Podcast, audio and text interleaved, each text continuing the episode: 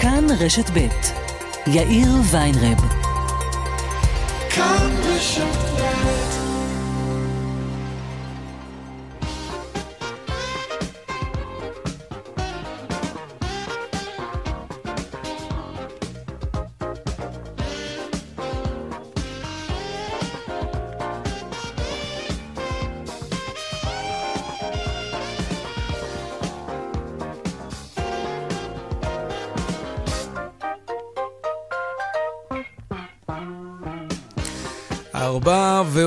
ארבע דקות ושלושים ותשע שניות. כאן צבע הכסף ברשת ב', יום שני. שלום רב לכם.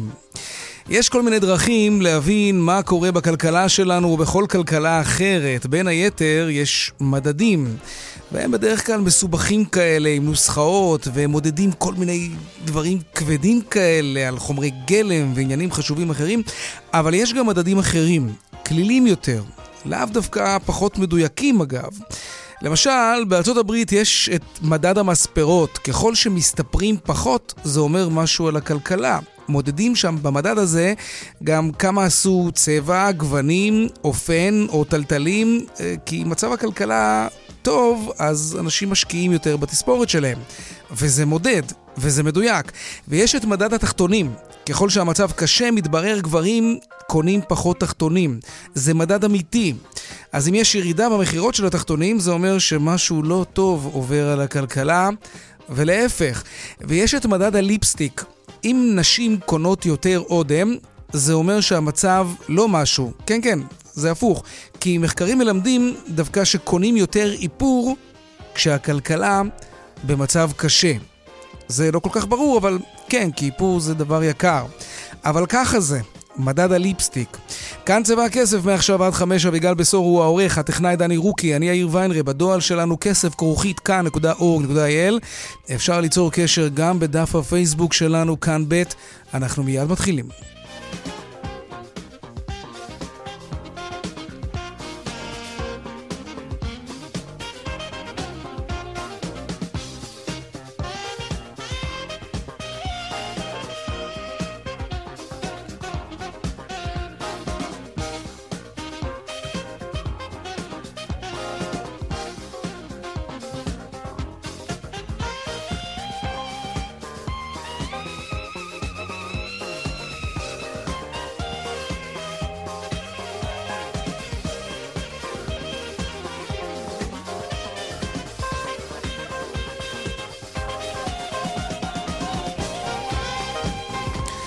אנחנו מתחילים עם כותרות צבע הכסף ליום שני. גשר יהודית נפתח היום לתנועה, גשר שהעבודות עליו כמעט הפילו ממשלה נדמה לי, זוכרים? האם זה היה שווה את זה? שלום דניאל אלעזר, כתבנו בתל אביב, מה זה עושה? שלום יאיר. כן, אז אה, אפשר לומר, אחרי הרבה מאוד אה, חודשים וזמני המתנה ממושכים, אז היום באמת אה, פותחים את גשר יהודית שמחבר את תל אביב ממערב למזרח, 110 מטרים שמאפשרים אה, להולכי רגל ובעיקר לרוכבי אופניים לעבור אה, מצד לצד. כמו שאמרת, הגשר הזה ידע הרבה מאוד אה, סערות, בעיקר קרב בין ראש עיריית תל אביב רון חולדאי לשר התחבורה דאז ישראל כץ, שניסה למנוע את הקמת העבודות בסופי השבוע. בסופו של דבר, בגלל עתירה לבג"ץ, אה, שאפשרה למעשה את המשך העבודות. אה, הם החלו באיחור, אבל הגשר הזה נבנה, והיום כן. אה, גם חונכן את ההקמה שלו. דניאל אלעזר, כתבנו, תודה רבה על העדכון הזה. הקבלנים אומרים היום שתוכנית מחיר למשתכן לא עשתה את מה שקיוו שהיא תעשה בין היתר ולא משכה תושבים לפריפריה. לכן על הממשלה לקבל החלטות כלכליות משמעותיות אחרות כדי למשוך לשם תושבים. הנה יושב ראש ארגון הקבלנים והבונים בבאר שבע והנגב וגם ממלא מקום נשיא התאחדות הקבלנים בוני הארץ, אלי אביסרור. מקווה שהממשלה שתיבחר בקרוב תוכל להתמקד בפיזור האוכלוסייה בצורה מושכלת ולא רק לכיוון המרכז אלא להביא אותה לצפון ולדרום. ככה יוקמו שני מטרופולין, אחד באר שבע ואחד בחיפה ולפי זה יפזור האוכלוסייה וייתנו מענקים גדולים מאוד כשבמקביל יוקמו כמובן מפעלים, עתיר ידע עם שכר גבוה ונאה לזוגות הצעירים ולמשפחות שיעברו לצפון ולדרום. עוד בצבע הכסף יצאתם לפנסיה, מגיעות לכם הטבות מס, דיברנו על זה בצבע הכסף לאחרונה ובעקבות זה גם יצאו הנחיות מרשות המיסים לקרנות הפנסיה כדי שהן יספרו לכם על ההטבות האלה. זה פשוט לא ממש קרה עד עכשיו. אבל רגע לפני שאתם מבקשים את ההטבות האלה, אולי כדאי לבקש אותן לא מקרן הפנסיה, אלא ממוצר חיסכון אחר שיש לכם. תוכנית חיסכון כלשהי, עוד, עוד מעט נדבר על זה. הפרטים בהמשך. בנתיבי איילון רוצים לעודד עובדים לעבוד מהבית כדי שפחות ופחות יעלו על הכבישים, זה רעיון נהדר, אם זה אפשרי כמובן, אבל לא כולם אוהבים את הרעיון הזה. למה? עוד מעט נשאל וגם נקבל תשובה. מדד הביג מק שמודד את מחיר ההמבורגר הפופולרי בכל העולם, כלומר איפה שיש למקדונלד סניפים כמובן, עד כמה הוא רלוונטי היום ומה הוא אומר על ישראל. ושלג בחרמון, מה קרה למחירי הצימרים בעקבות השלג? האם המחירים עלו? עוד מעט נשאל. וגם לקבל תשובות. והפינות הקבועות שלנו, הדיווח משוקי הכספים וחיות כיס כרגיל בסביבות 4 ו-30.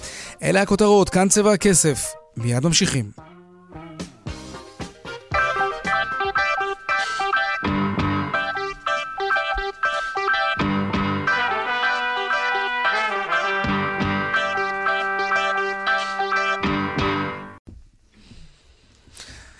משהו על הכלכלה שלנו. היחס בין החוב הציבורי לתוצר שלנו ירד בשנה שעברה והסתכם ב-60 אחוזים, תשע עשיריות פחות ממה שהיה ב-2018. שיעור החוב הממשלתי מהתוצר הסתכם ב-58 אחוזים וחצי, לעומת uh, משהו פחות טוב בשנה אחרי.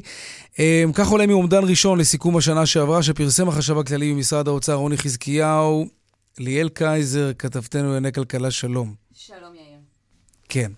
על מה נדבר? אז אלה הנתונים אה, שאכן, בוא, בוא נסביר מה, מה החשיבות של הנתונים האלה. רגע, המיקרופון, זהו, עכשיו יותר טוב. כן. עכשיו גם נשמע על מה נדבר. אז כן. באמת, כמו שאתה אומר, אלה הנתונים שמפרסם היום רוני חזקיהו, החשב הכללי באוצר. זהו האומדן הראשון שלו לסיכום 2019, עוד עשויים להיות כמה שינויים, אבל באמת, כמו שאתה מתאר, המגמה היא מגמה של ירידה ביחס של החוב לתוצר אה, בחוב של מדינת ישראל. אנחנו מדברים על ירידה של אה, בערך 16 מיליארד שקלים, 9 עשיריות האחוז, כמו שאתה אה, אומר. שזה טוב. זה טוב, ובואו ננסה רגע להבין אה, למה, בעצם, אה, למה בעצם מדובר בנתון שהוא נתון חיובי. אז נגיד, שיעור החוב היחסי הוא קריטריון שהוא קריטריון דרמטי כשאנחנו מסתכלים על דירוג האשראי אה, של ישראל, וכשאנחנו מדברים על דירוג אשראי, אז אנחנו מדברים על היכולת של המדינה ללוות כספים בתנאים אטרקטיביים. ראינו לאחרונה את החשב הכללי באוצר, רוני חזקיהו, מנפיק איגרות חוב בחו"ל, מצליח לגייס כסף עבור מדינת ישראל בתנאים אטרקטיביים מעבר לים.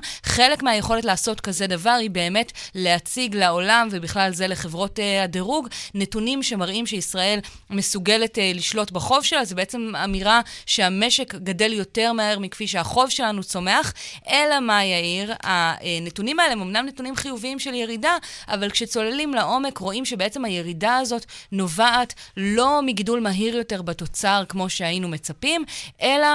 ממאפיינים שהם אה, מאפיינים אה, פיננסיים, פיסקליים, חיצוניים. שני הגורמים המשמעותיים ביותר שהשפיעו על העניין הזה, מצד אחד ההתחזקות של השקל, שהביאה בעצם לזה שהחובות שלנו הם חובות במטבע חוץ. אם השקל חזק יותר, זה אומר שחוב של אה, נאמר 100 מיליון דולר, אם כשהשקל הוא 4 שקלים וחצי, הוא בעצם חוב של 450 מיליון נכון. שקלים, אז כשהשקל הוא, כשהדולר הוא 3 שקלים, זה חוב של 300 ברור. מיליון. אז החובות כן. שלנו מצטמצמים, נאמר, בצורה נומינלית, אבל ברמה המהותית, החוב לא באמת הצטמק. אז צריך להגיד אה, תודה על זה שהשקל חזק. כן, היצואנים, היצואנים מתלוננים וצועקים, mm-hmm. וצועקים הצילו, ובנק ישראל קונה דולרים כדי למתן את ההתחזקות של השקל, אבל לפחות בהיבט הזה אה, מתרחש כאן משהו חיובי. מעבר לכך, האינפלציה הנמוכה, גם היא מביאה לכך שיחס החוב לתוצר יור, אה, ירד. נאמר, כדי שהעניין הזה יימשך באופן אה, עקבי, יהיה צורך לעשות אה, שלל אה, צעדים שיתמכו בעניין הזה.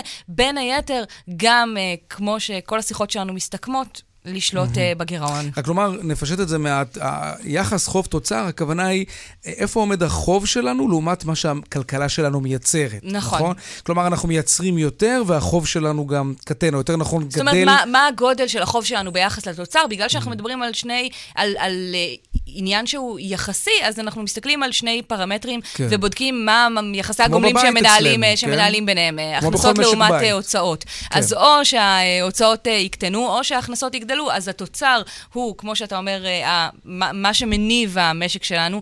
אה, כשהיחס אה, קטן, היינו רוצים שהוא יקטן בגלל שהמשק שלנו מניב פירות הרבה יותר משמעותיים, ולא בגלל שהחוב קטן, פשוט בגלל שלצורך העניין השקל התחזק והדולרים פתאום שווים פחות. אוקיי. טוב, אופטימיים. אבל זה גם חיובי, אתה יודע. כן, אבל גם צריך להבין למה. ליאל קייזר, כתבתנו לענייני כלכלה, תודה רבה. תודה, יאיר.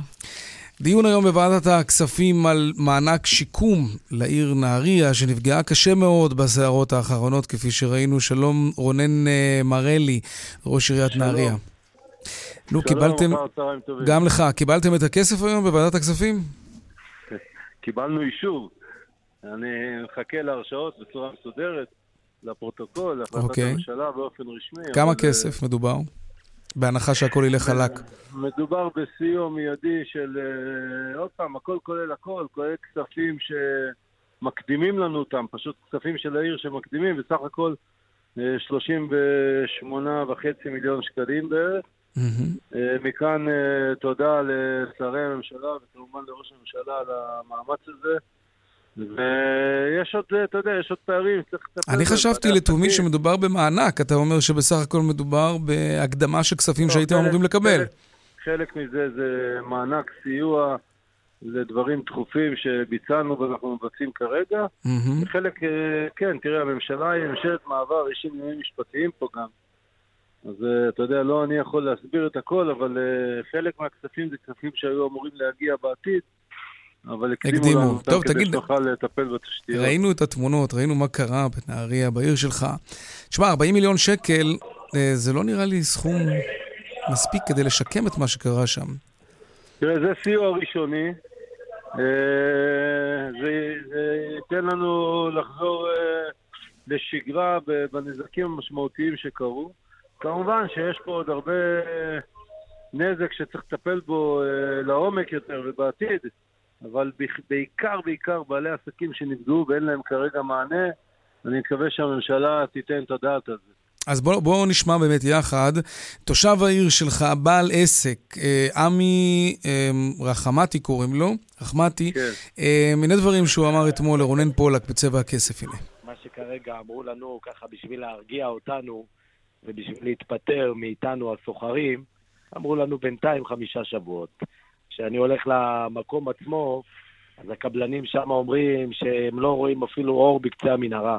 אני יכול להגיד לך שאנחנו חזרנו לשגרה, אבל העיר ממש מושבתת. תגיד, ו- מישהו מדבר איתכם? שום מש- דבר. זה, בינתיים הודיעו שנקבל חודש אחד ארנונה חינם. חודש ארנונה שקל. חינם. נכון, אבל זה לא מספיק מעודד אותנו ה-2,000 שקל האלה לחודש כן. אחד בלבד. שאנחנו יודעים מראש שהקניון הולך להיות שלושה, ארבעה חודשים סגור כרגע. כן, וזה, אה, רונן, לא, לא בעל העסקים, תראה. בעל העסק היחיד שאומר שמדובר בפטור מארנונה רק לחודש אחד, כשדי לא, ברור כל, שאנחנו מדברים כאן על אה, חודשים אני- ארוכים של השבתה. כל מה שאני יכול כראש עיר לעזור לבעלי עסקים, אני אעזור להם, אני חושב שהם מבינים את זה. אני, הם תושבים שלי, אני צריך לדאוג להם. יש פה עניינים של אה, ממשלת ישראל, לא של אה, רונן מרלי, ראש עיריית נהריה. את הארנונה, זה בידיים שלי, אני יכול לעזור. כל השאר אה, מורכב. הקניון זה אז הם סיפור... יזכו לפטור מארנונה יותר מחודש אחד? יזכו- אה, תשמע, אנחנו לא יודעים כרגע. הערכה של אה, בעלי הקניון מלפני שבוע, שחמישה שבועות הקניון יהיה סגור. אני מקווה מאוד שהוא ייפתח כמה שיותר מהר, מהמם.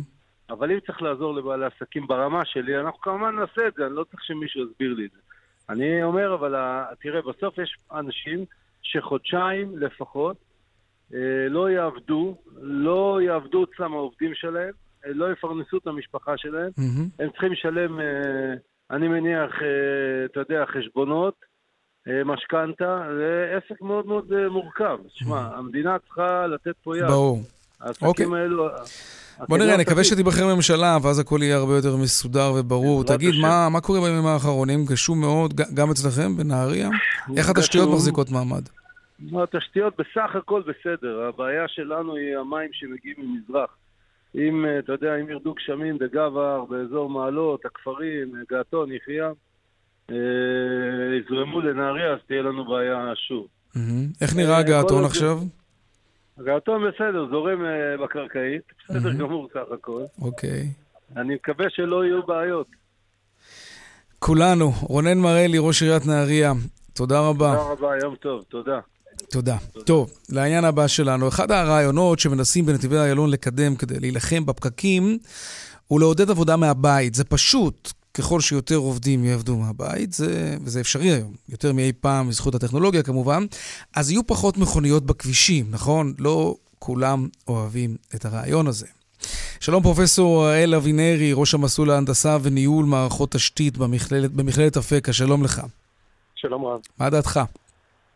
אה, לדעתי, קודם כל, אה, אם אפשר לאפשר אה, עוד אופציות לעבודה, גם עבודה מרחוק, זה יכול להיות רלוונטי גם למעסיק, גם למועסק, אבל אה, למדינה להתעסק ברמה כזאת של אה, micro-management זה דבר מאוד מאתגר ומאוד מורכב.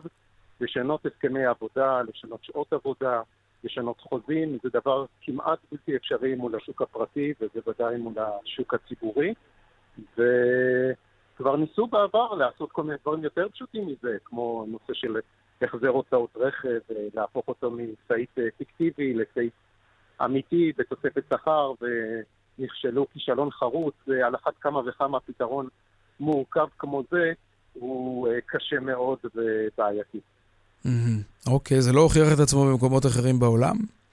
סליחה? זה לא הוכיח את עצמו במקומות אחרים בעולם, כי אנחנו כן שומעים... אה, כן. ניסו, ניסו בהחלט במקומות אחרים בעולם, אה, מי שמפורסמת בנושא הזה זה בריטניה, כן. שיש לה פחות את הבעיות ההיסטוריות שיש לישראל, אבל בהחלט ניסו לעודד בעשור, אה, שניים האחרונים, את הנושא של אה, עבודה מרחוק. ומה אה, קרה? teleworking, teleconferencing. האמת שהדעות כאן חלוקות. מחקר אחרון שהתפרסם לאחרונה, שהוא מחקר רב-שנתי, שבוחן את ההשתנות על פני השנים, טוען לא רק שזה לא הצליח, אלא שהנושא של teleworking אפילו הגדיל את כמויות הנסיעה בקרב אותם אנשים. באמת? איך זה, איך זה, איך זה מסתדר? תסביר. יש, יש לזה כמה הסברים אפשריים. הסבר אחד זה שיכול להיות שאותם אנשים שבחרו אה, לגור אה, רחוק ממקום העבודה ולהתנייד אולי לפעמים בנסיעות יותר ארוכות, אה, בסופו של דבר אה, גם נסעו יותר אה, ימים ושעות אל מקום העבודה בכל זאת, אפ- אפילו שזה היה רק לעיתים רחוקות. מהמם. וגם את אותן אה, שעות שהתפנו עבורם, אה, לכאורה, מנסיעות בזמן שהם היו אה, בבית, הם השקיעו בנסיעות מסוגים אחרים, כמו נסיע, נסיעות לצורכי קניות ובילוי. אנשים לא נשארו בבית רק בגלל שאמרו להם, תעבדו מהבית. יש איזשהו, גם מחקר שאני עשיתי, שבוחן את הנושא ומראה שיש לנו איזשהו סף עליון וסף תחתון למשך הזמן שאנחנו מעוניינים להתנייד בו. מעין תקציב, כמו שיש תקציב כספי, יש גם תקציב זמן, והוא אה, כמעט קבוע בקרב האנשים, לפחות באנגליה. הנתונים שלנו באנגליה, בישראל לא עשו מחקר כזה, וזה אחת הסיבות שמה שלא נעשה ומה שלא נשנה בנושא דפוסי העבודה וההתניידות של אנשים, בסופו של דבר יש איזשהו ערך כמעט קבוע שבו אנשים אה, יתניידו וייסעו, וזאת אחת הסיבות אולי לכך ש, אה, שמרחקי הנסיעה גדלים גם אצל אנשים שהם אה, עושים teleworking.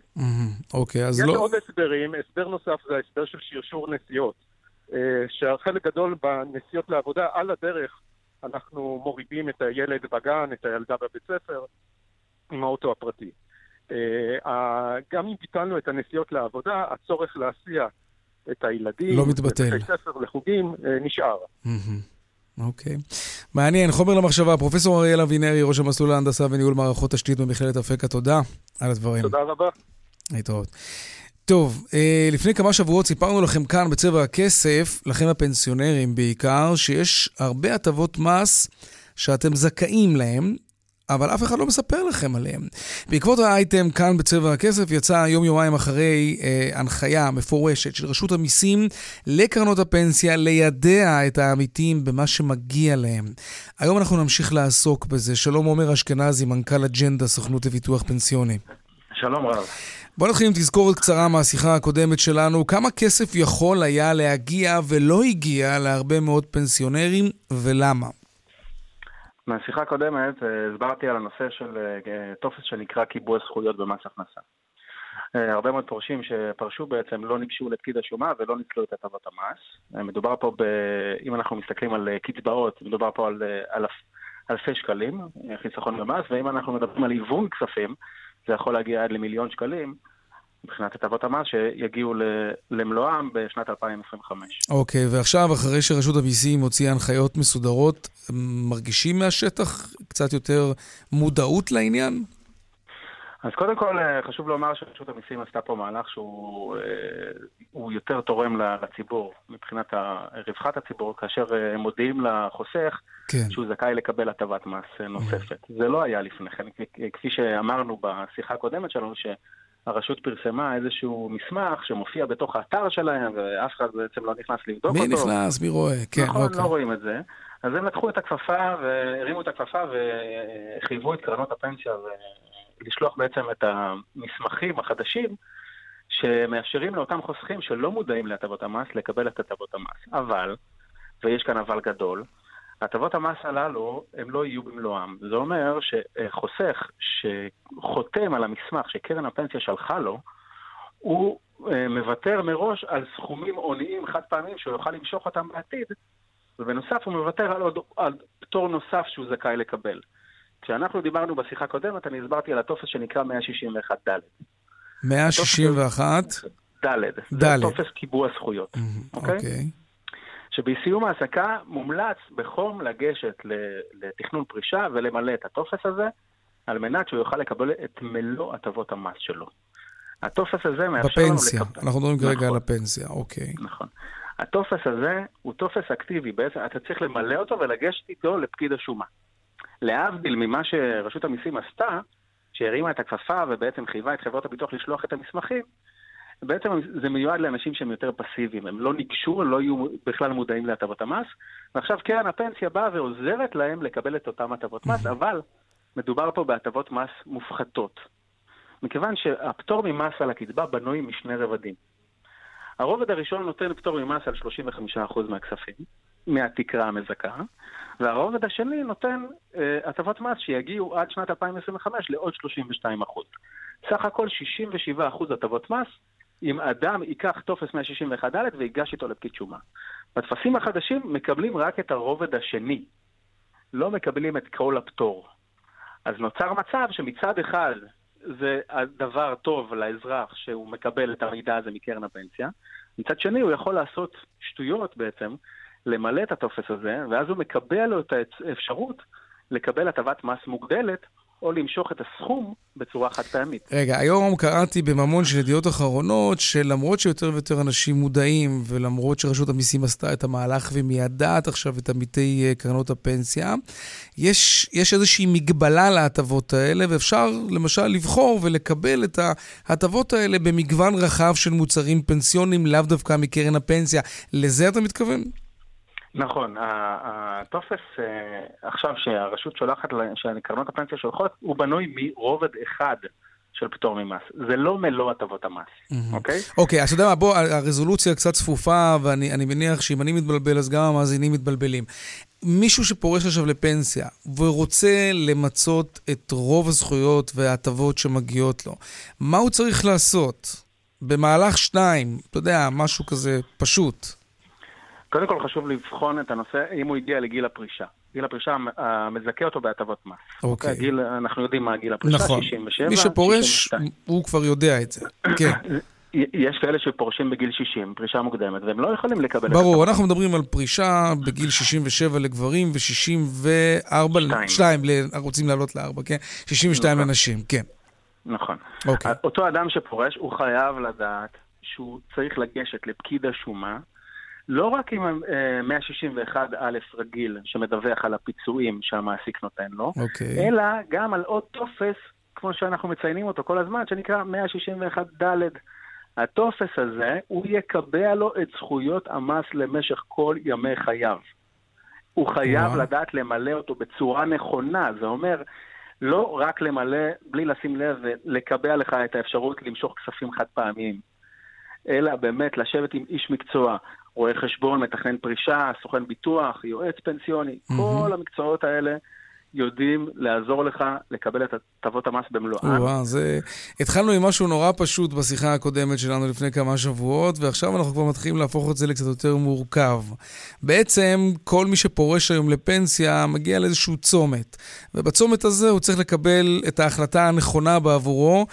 אה, סביר להניח שרוב העובדים במשק שפורשים, שפורשים לפנסיה לא באמת יודעים לקבל את ההחלטות האלה. אז צריך נכון. להיעזר באיש מקצוע, זה מה שאתה נכון. אומר. כן. וכמו בכל מקום, דבר שאנחנו עושים, חייבים איש מקצוע. אבל, אבל כדי, אוקיי, אז כדי לפתות את האנשים לעשות את זה, תנסה ככה, אתה יודע, באופן כללי, להסביר אמ, כמה כסף זה יכול לחסוך בשנה לעמית של קרן פנסיה. אז אני אתן דוגמה. לפנסיונר, באופן כללי, כן. כן. אדם שפרש לפנסיה עם שכר של עשרת אלפים שקלים, לדוגמה, קודם כל יש לו נקודות זיכוי. הנקודות הזיכוי שלו, נקודות הזיכוי לגבר זה 2.25. אלה באות אוטומטית, נכון? כן, זה אוטומטי. אוקיי, זה אוטומטי. אנחנו מדברים על האקסטרות. בכמה נכון. האקסטרות יכולות להסתכם? בכסף, עזוב עכשיו מלתאר בדיוק איך וכמה ולמה. זה יכול להגיע להטבת מס מקסימלית בגובה 5,700 שקלים לחודש. זה אומר שלא ישלם מס על אותה הטבת מס הזאת. אם הוא מקבל שכר של 10,000 שקלים, לרוב הוא לא ישלם מס עד סוף ימי חייו על הדבר הזה. אם הוא לא דיווח לרשות המיסים את הדבר הזה, הוא ימשיך לשלם את אה, שיעורי המס הרגילים. תגיד, okay? אוקיי? אני חייב לשאול, הרי אנחנו חיים בעולם דיגיטלי. אה, קרן הפנסיה שמעבירה את הקצבה לאותו עמית יודעת שמדובר במישהו שהוא פנסיונר, אחרת הוא לא היה מקבל את הכסף. למה הדברים האלה לא נעשים באופן אוטומטי? אתה מדבר על עולם אוטופי. אה, אני מדבר על עולם הגיוני, עזוב אוטופי. אם, נכון. אם אני קרן פנסיה ואני צריכה עכשיו להעביר אה, קצבה פנסיונית חודשית לעמית שלי, ששילם כל חייו לקרן הפנסיה הצוברת שלו, כן?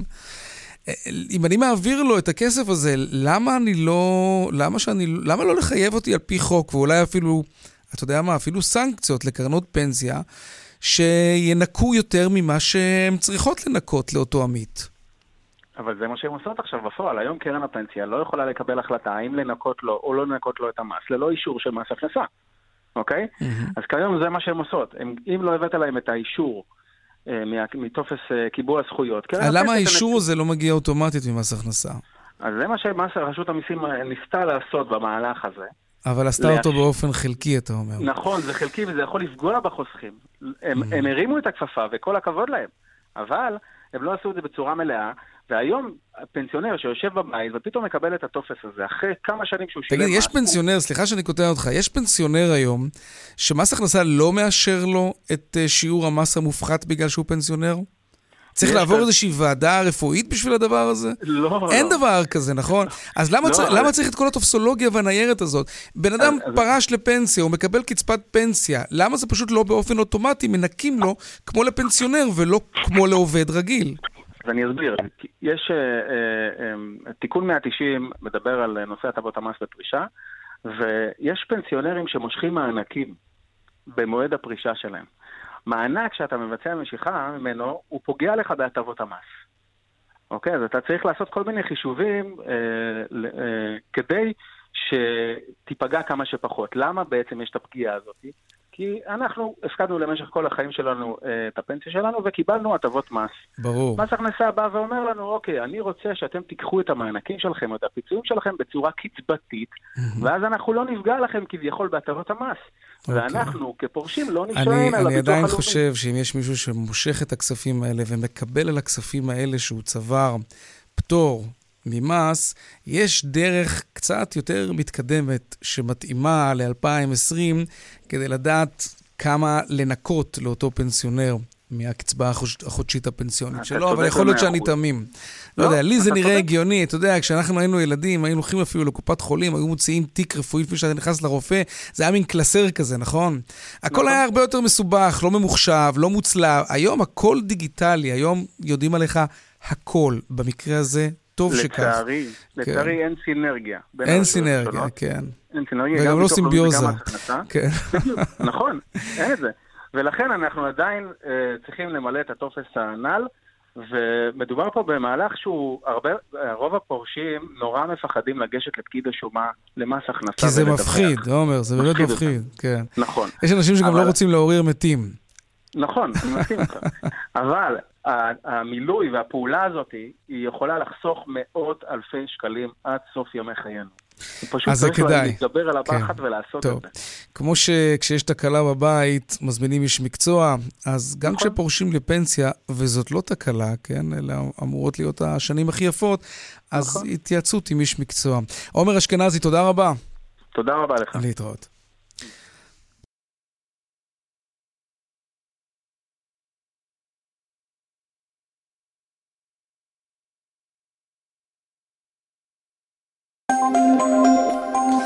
בגאה דרומה אה, עמוס ממחלף מורשה עד מחלף גנות, צפונה יש עומס ממחלף השבעה עד מורשה, באיילון צפונה יש עומס ממחלף חולון וקיבוץ גלויות עד ארלוזרוב דרומה, ממחלף רוקח עד לגוארדיה. דיווחים נוספים בכאן מוקד התנועה כוכבי 9550 ובאתר שלנו, אתר התאגיד, אתר כאן, פרסומות ומיד חוזרים עם חיות כיס.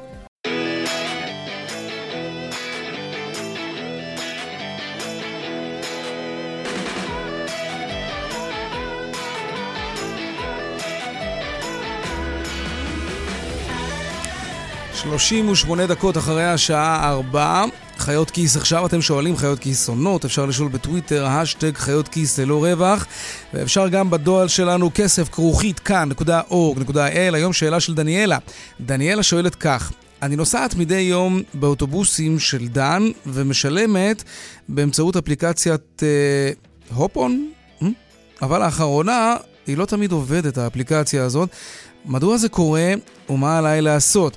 שלום דנה פרנק, חיית הכיס שלנו. שלום, שלום, אז אה, באמת... מה שם האפליקציה הזאת? הופ און, באמת און. כמו שאמרת, כן. אה, והרעיון הוא כזה, אם אתה רוצה לנסוע באוטובוסים בחברת דן, כלומר בתל אביב או בגוש דן, אתה לא יכול לעלות עם אה, כסף מזומן כמו בשנות ה-90, אתה צריך לעלות עם כרטיס רב-קו. או עם אה, טלפון נייד שמותקנת עליו האפליקציה הזו, היישומון הזה, יש לומר, בעזרתו אתה מצלם אה, קוד תמונה, מה שנקרא באנגלית ברקוד, מה שנקרא באנגלית QR קוד, וככה אתה מחויב על כרטיס באופן אוטומטי. זה מאוד מאוד נוח, אבל לאחרונה מתרב... מתרבות העדויות שזה לא תמיד עובד.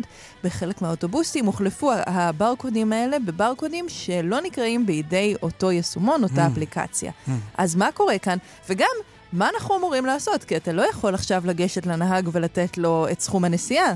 הוא לא ידע מה לעשות בכסף כלומר, הזה יותר. אפשר, אבל הוא לא ישתף הוא, פעולה. הוא יראה בזה שוחד, אהה, ואתה יודע עלול, אוי שלשחד ואבוי. אה, עובד אה, של תחבורה ציבורית זה, זה מהמם. כנראה עבירה מאיזשהו סוג. באופן כללי. נכון. אז אבל כך. בטח עובד ציבור. בהחלט כן. אז אה, מה שקרה זה שפניתי לחברת דן, וביררתי מדוע אי אפשר לשלם, מה אפשר לעשות במצב הזה. בדן הפנו אותי לחברה, ובהופון הסבירו לי כי הם מחליפים את כל המדבקות לגרסה משופרת בהנחיית משרד התחבורה. וזאת כי בחודשים הקרובים נוכל לשלם עם היישומון לא רק בגוש דן, אלא בכל התחבורה הציבורית בכל אה. המדינה, בעקבות מכרז שהחברה זכתה בו באוקטובר האחרון. מאז יצא מתוק. נכון, אז איך משתמשים בקוד החדש? משתמשי האנדרואיד יכולים להמשיך כרגיל, לצלם את הברקוד עם, ה, עם היישומון, ומשתמשי אפל, משתמשי אה, אייפונים, צריכים לעדכן את התוכנה ואז הם יוכלו להשתמש בזה. Mm. ובקרוב אנחנו נוכל לנסוע ככה אה, בכל כל כל סוגי התחבורה הציבורית בישראל, ובסופו של דבר אף ברכבת, שזה מאוד מרגש בעיניי, אני אז חייבת לומר. בכלל. בהחלט כן. מצוין. דנה פרנק, חיית הכיס שלנו, תודה רבה. תודה, תודה. רק נזכיר שאת כל ההסכתים, הפודקאסטים של חיות כיס, אפשר להאזין להם בכל אפליקציה או אתר של פודקאסטים, אבל הכי טוב והכי פשוט, להיכנס לאתר כאן, כמובן. דנה פרנק, תודה.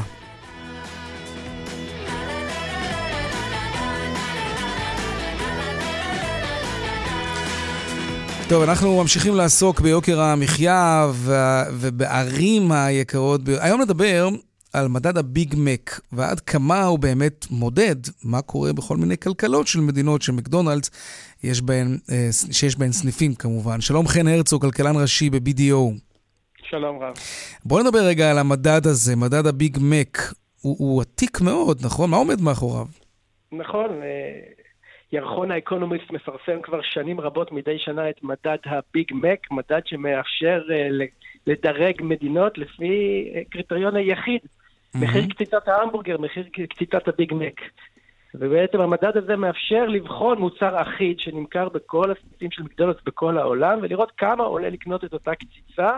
ישראל השנה מדורגת במקום הלא כל כך מכובד, במקום השישי, כלומר המדינה היקרה ביותר, מספר 6 מבין כל המדינות שנבדקו מבחינת אה, מחיר הקציצה, מחיר mm. הביג מק, אוקיי. שבעצם מעיד כביכול על, על עוד אינדיקציה על בעיית יוקר המחיה בישראל. אוקיי, הסתכלתי עכשיו בוויקיפדיה, אגב, מ-1986, והוא מיוחס, כלומר, הוא נחשב מדד מדויק, כדי כן, להצביע תשמע, על מה שקורה אתה... בכלכלות כאלה ואחרות. זה, זה מאוד פופוליסטי, אבל יש הרבה היגיון כלכלי מאחורי המדד הזה. כי כביכול, תשמע, לקחתי רק מוצר אחד קציצה, מה אני יכול ללמוד ממוצר אחד על, על הכלכלה ועל יוקר המחיה? נכון, זה בשר. אבל אם תחשוב על זה, כן. נכון, אבל אם תחשוב על זה, כשאתה קונה המבורגר, אתה לא משלם רק על הבשר, אתה משלם על בשר ועל הלחמניה, על הלחם, mm-hmm. ומחירי הירקות, נכון. אבל גם על שכר העבודה של העובדים. סוכר, הרבה רטבים. וכן, אבל גם על שכר העבודה ועל שכר דירה. נכון. זה משקף את מחירי הנדל"ן והחשמל. אבל, אבל איזו וה... תנודתיות יש במחירי הביג מק? כלומר, אה, לאו דווקא מקדונלדס, כן? אבל כשאתה נכנס לרשתות של מזון מהיר, אולי אני טועה, אבל בדרך כלל אה, המחירים די קבועים, לא? כן, אבל כשאתה רואה את ההשוואה בין המדינות, אתה רואה, אתה רואה פערים אה, די גדולים. כלומר, אותה קציצה שבישראל עולה 17 שקלים אה, לפי המדד של האקונומיסט, עולה בנורבגיה 21 שקלים, בשוויץ 23 שקלים, וביפן רק 12 שקלים. אז למה? בין היתר כי מחירי המזון יותר נמוכים, מחירי הנדל"ן יותר נמוכים, שכר הדירה, מחירי האנרגיה, הכשרות, המיסים, הרגולציה, הכל, כל הכלכלה משתכללת בסופו של דבר לאותה... קציצה, אה, אה סנדוויץ', כן. נכון, נכון. תגיד, ועד כמה זה באמת מקצועי? כלומר, עד, עד כמה כלכלנים אה, ואנליסטים, כלכלנים כמוך למשל, לוקחים אה, בחשבון את המדד הזה כשהם מנתחים סיטואציה מסוימת, או, ש, או שזה נועד רק באמת לראות, אה, אתה יודע, את פערי היוקר של חומרי הגלם האלה, שהם מרכזיים, כן, אנחנו מדברים פה על חיטה ועל בשר ועל ירקות, רק לצורך העניין הזה, או שזה משהו שממש משתמשים בו? במדד הביג מק. ברור שזה, שזה אנקדוטלי, אבל, אבל מאחורי האנקדוטה הזאת, כמו שאמרתי, יש uh, בהחלט uh, היגיון כלכלי. כן. אבל יש לו גם בעייתיות, והכלכלנים מבינים שאחד למשל מהבעיות של המדד הזה זה בעצם ההישענות לשער החליפין. כי אם אתה מסתכל, אה, נכון. מסתכל רק שנה אחורה, אפילו אם הקציצה עלתה אותו דבר, אבל שער החליפין של הדולר בישראל לא היה 3.45, היה 3.75, פתאום היה נראה לך שהקציצה הזאת היא בעשרה אחוז יותר זולה, כשאנחנו מבחינתנו לא קרה כלום. לכן אם שואל אותי אם הייתי מנסה לחשוב על מדד יותר משקף לבעיית יוקר המחיה, אתה צריך להסתכל כמה עולה הקציצה, אבל אני הייתי משווה את זה גם לשכר העבודה שמקבל אותו מוכר שמוכר במקדונלדס, ולשאול את עצמנו בשעת העבודה שלו, כמה קציצות הוא יכול לקנות. כי mm-hmm. בסופו של דבר יוקר נכון. המחיה זה שני דברים, כמה עולה וגם כמה אתה... נכון, זווית חשובה מה שהעלית. תראה, בתחילת התוכנית אה, דיברתי על כל מיני סוגים של מדדים, כמו מדד התחתונים שיש בארצות הברית ומדד הליפסטיק והמספרות, המדדים האלה מוכרים לך? כן, תשמע, באמת הניסיון הוא לקחת כל מיני מוצרים עממיים או פשטניים כן. ולפשט את, הבע, את הבעיה הזאת של מדד יוקר המחיה, כי תראה, בסופו של דבר אנחנו, שאנחנו ככלכלנים מודדים את מדד, את, את יוקר המחיה, אנחנו מודדים את האינפלציה. את מדד המחירים לצרכן, שגם בו יש בעיות. גם אותו שמפרסמת הלשכה המרכזית לסטטיסטיקה, אבל לא בודקת מוצר אחד. היא בודקת סל של עשרות ומאות מוצרים, גם שם יש לנו בעיות. שיש להם מכנה משותף רחב, אבל, כלומר, אנחנו, אנחנו נכון. בישראל, למשל, הסביבה האינפלציונית יציבה, יחסית. נכון, נכון, אבל, אבל גם במדדים האלה פתאום יש בעיה, כי אתה אומר, תראה, כשאני קונה באינטרנט מאמזון, זה לא נכנס למדד הזה, כי העולם משתנה. נכון. ויש בעצם מגמות שלא נכנסות. 아, ולכן כל אוקיי. מדד בהגדרה הוא שרירותי. וברור שככל שהמדגם יותר גדול, יותר רחב, יותר מוצרים, אז טעות הדגימה היא אה, אה, יותר נמוכה ולא תצליח עם מוצר אחד. אבל דווקא היופי של מדד הביג מק, שלקחו מוצר אחד וכל כך הרבה שנים עם מוצר אחד מצליחים לתפוס כל כך הרבה היגיון כלכלי. נכון. חן הרצוג, כלכלן ראשי BDO, תודה רבה. תודה רבה. בדרך 6 צפונה עמוס ממחלף קסם עד מחלף חורשים, ובדרך 25 מערבה עמוס מהיישוב תפרח עד צומת גילת. מזרחה אנחנו רואים עומס מצומת גילת עד אשל הנשיא בגלל תאונת דרכים, סעו בזהירות. דיווחים נוספים בכאן מוקד התנועה כוכבי 9550 ובאתר שלנו, אתר כאן פרסומות ומיד חוזרים עם עוד צבע הכסף. טוב, בשבוע שעבר פרסמה הלשכה המרכזית לסטטיסטיקה נתונים שלפיהם בשנת 2018, בשנה שעברה, נרשמה ירידה בשיעור הישראלים שגרים בדירה שלהם, דירה בבעלותם. רק 66% מהישראלים גרים בדירה שהם קנו, וזאת ירידה של קרוב ל-4% בתוך שני עשורים. וזה אמ, ככה מחזיר אותנו לשאלה הכי עתיקה שיש, מה עדיף למשפחה בישראל? דירה בבעלותם או שכירות חודשית, ועוד קצת כסף שיוכלו לשים בצד. שלום דוד בנג'ו, מנהל התוכנית עוגן לבית. שלום רב לך יאיר ולמאזינים. תודה. אתם בדקתם את הנושא הזה, מה מצאתם? תראה, אנחנו בקבוצת עוגן מאוד רוצים לסייע לזוגות במדינת ישראל גם ברכישת דירה וגם בנושא של אה, הלוואות שמשנות חיים. זה מה שאנחנו עושים. ואנחנו מסתכלים בעצם לא על נתונים סטטיסטיים או מה נכון או מה לא נכון, מסתכלים מי הקהל שפונה אלינו.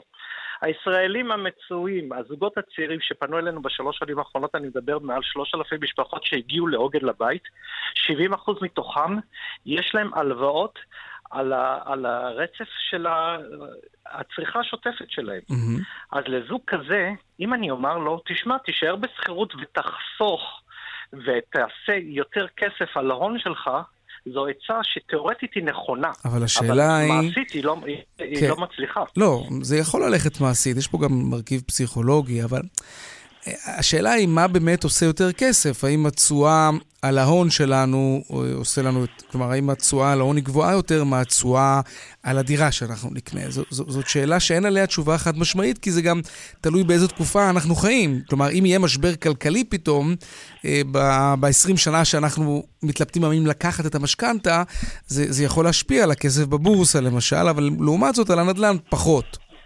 ראה יאיר, ולהפך. אני אומר לך, קבוצת המחקר שלנו שחקרה את הסוגיה הזאת בקבוצת אה, עוגן, גילתה דבר מאוד מדהים. תיאורטית יותר נכון, זה גם המחקר שהיה בטכניון לפני כמה שנים, שעדיף לשכור דירה מאשר לרכוש דירה. למרות שאני כל בטכניון... חודש, סליחה שאני כותב אותך, למרות שכל חודש, לכאורה, זה, זה נתפס ככה גם פסיכולוגית. אני אשים 4,000, 5,000 שקל אצל בעל הדירה שלי, אבל אני בעצם מקבל קורת גג, וזה הדבר הכי חשוב בעולם, כן? אבל קורת הגג הזאת של, היא, לא, היא לא שלי והיא גם לא תהיה שלי. לעומת זאת, עם עוד מאמץ קטן, 1,000, 2,000 שקל בחודש, אני אומנם מתאמץ יותר מבחינת ההוצאות השוטפות שלי, אבל בסופו של יום, בסופה של תקופה, בעוד 20 שנה, קורת הגג הזאת תהיה שלי, ואחר כך היא תעבור גם לילדים שלי. אז פסיכולוגית קצת קשה לנענע ולטלטל את התפיסה הזאת. נכון, וזה בדיוק מה שאנחנו אומרים.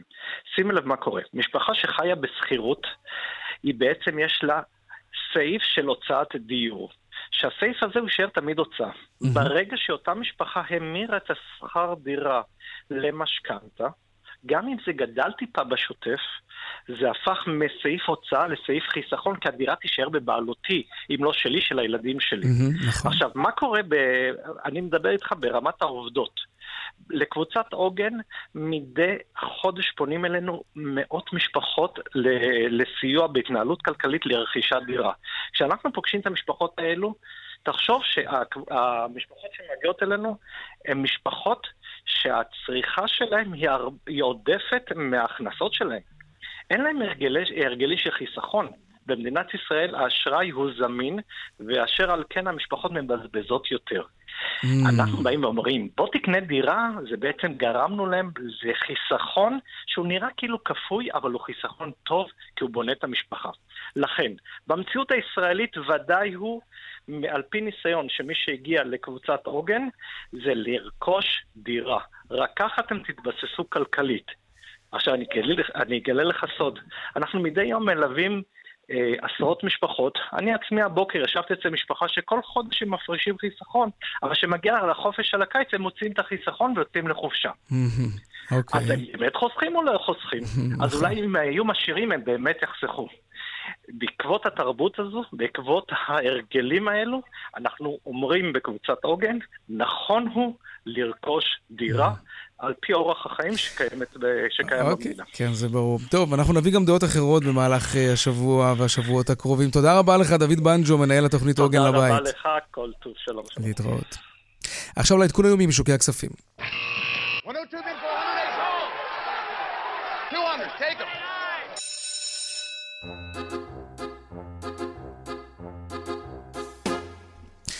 שלום רואה החשבון אמיר אייל, יושב ראש קבוצת אינפיניטי השקעות, שלום.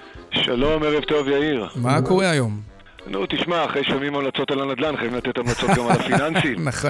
כי זה נכס וזה נכס. אגב, מה אתה חושב עושה יותר, התשואה על ההון או התשואה על הנכס? תראה, המספרים אה, מדברים שהתשואה בנדל"ן בישראל היא לא יותר מ-2-3% על שכר דירה בשנה, לא יעזור מה שתעשה ולא איזה אזור שתרצה. אז לא שכר דירה, אבל הנכס. הנכס עלה, אבל גם היו תקופות שידע לרדת, פשוט הזיכרון שלנו לא... טוב, לא זה קורה גם בבורסה, אמיר. נכון.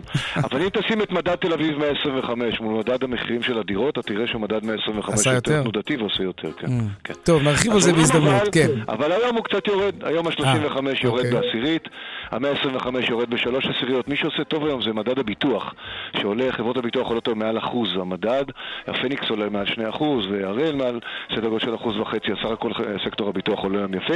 בארצות הברית אין מסחר היום, יש מרטין לותר קינג Day ואין מסחר שם אחרי שהמדדים בסוף השבוע היו באמת, ב, גמרו בשיא, אה, בשיאים אה, חדשים, וגם כאן, אתמול ה-35 עבר שיא, היום טיפה מתממש, כך שהבורסה במגמה מעורבת עם נטייה קצת יותר לירידות היום, דולר שקל 3.45 ועד כאן.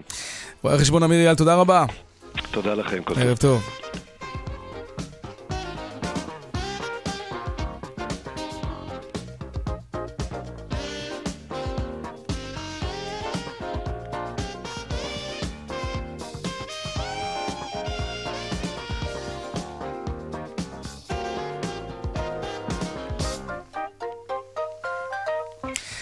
עד כאן צבע הכסף ליום שני. העורך אביגל בשור, שגם הפיק את התוכנית, הטכנאי דני רוקי, הצוות בבאר שבע, אורית שולץ ושמעון דוקרקר, במוקד התנועה אהוד כהן, בדיגיטל הני לוי, הדועל שלנו כסף כרוכית כאן.org.il, אני יאיר ויינרב, מיד אחרינו רן בנימיני ויגאל גואטה בכאן הערב. אנחנו נשתמע שוב מחר בארבעה אחר הצהריים, ערב טוב ושקט שיהיה לנו.